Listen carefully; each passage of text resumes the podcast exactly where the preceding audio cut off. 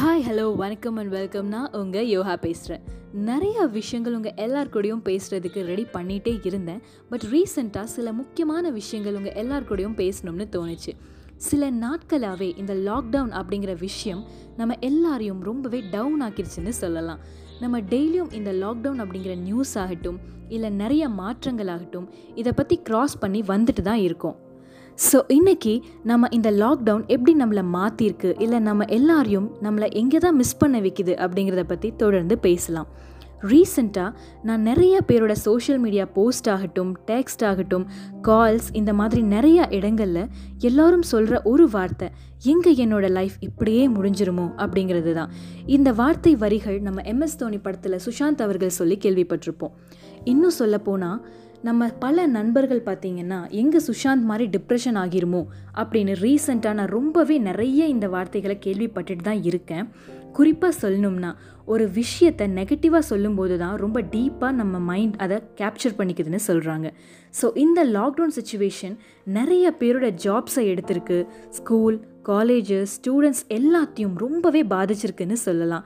And ஸ்பெஷலாக work from home அப்படின்னு என்ன தான் நம்ம சொன்னாலும் அது ஒரு பெரிய கஷ்டம் தான் குறிப்பாக லேடிஸ் வீட்டில் வேலைக்கு வேலைகளையும் செஞ்சுட்டு குழந்தைங்களையும் பார்த்துட்டு work everything at same environment அப்படின்னு வரும்போது ரொம்பவே ஒரு சிக்கலாக தான் இருந்துட்டு வருது.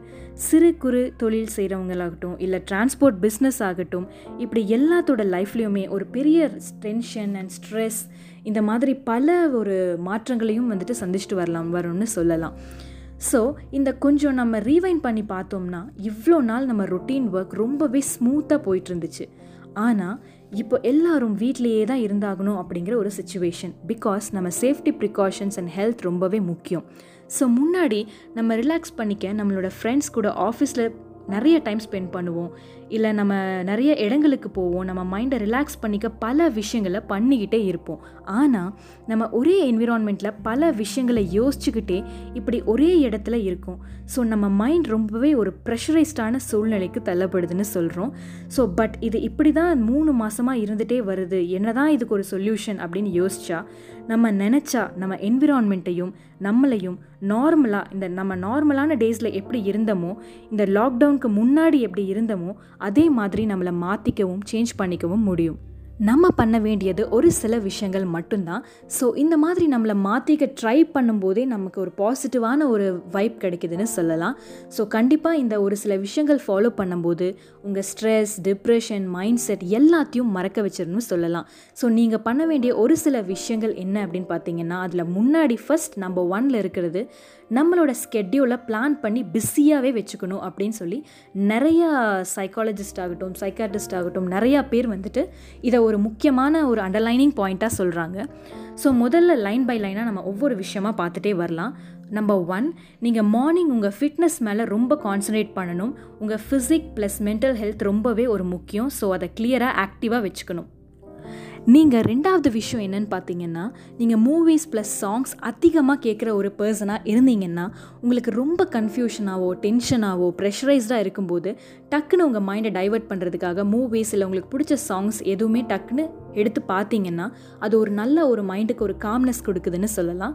மூணாவது விஷயம் நம்ம ஃபேமிலி மெம்பர்ஸ் கூட டைம் ஸ்பெண்ட் பண்ணி தாராளமாக அவங்க கூட சின்ன சின்ன கேம்ஸ் அண்ட் பழைய நல்ல மெமரிஸ் ட்ரிப் மெமரிஸ் இந்த மாதிரி பேசும்போது நம்ம மைண்ட் ரொம்பவே ரிலாக்ஸ்டாக காமாக இருக்குன்னு சொல்லி சொல்கிறாங்க அடுத்தது ஸ்கூல் காலேஜ் ஸ்டூட ஸ்டூடெண்ட்ஸோட மென்டாலிட்டி பார்த்தீங்கன்னா இப்போது உங்களுக்கு ஒரு குழப்பமான ஒரு சுச்சுவேஷனில் தான் இருப்பாங்க.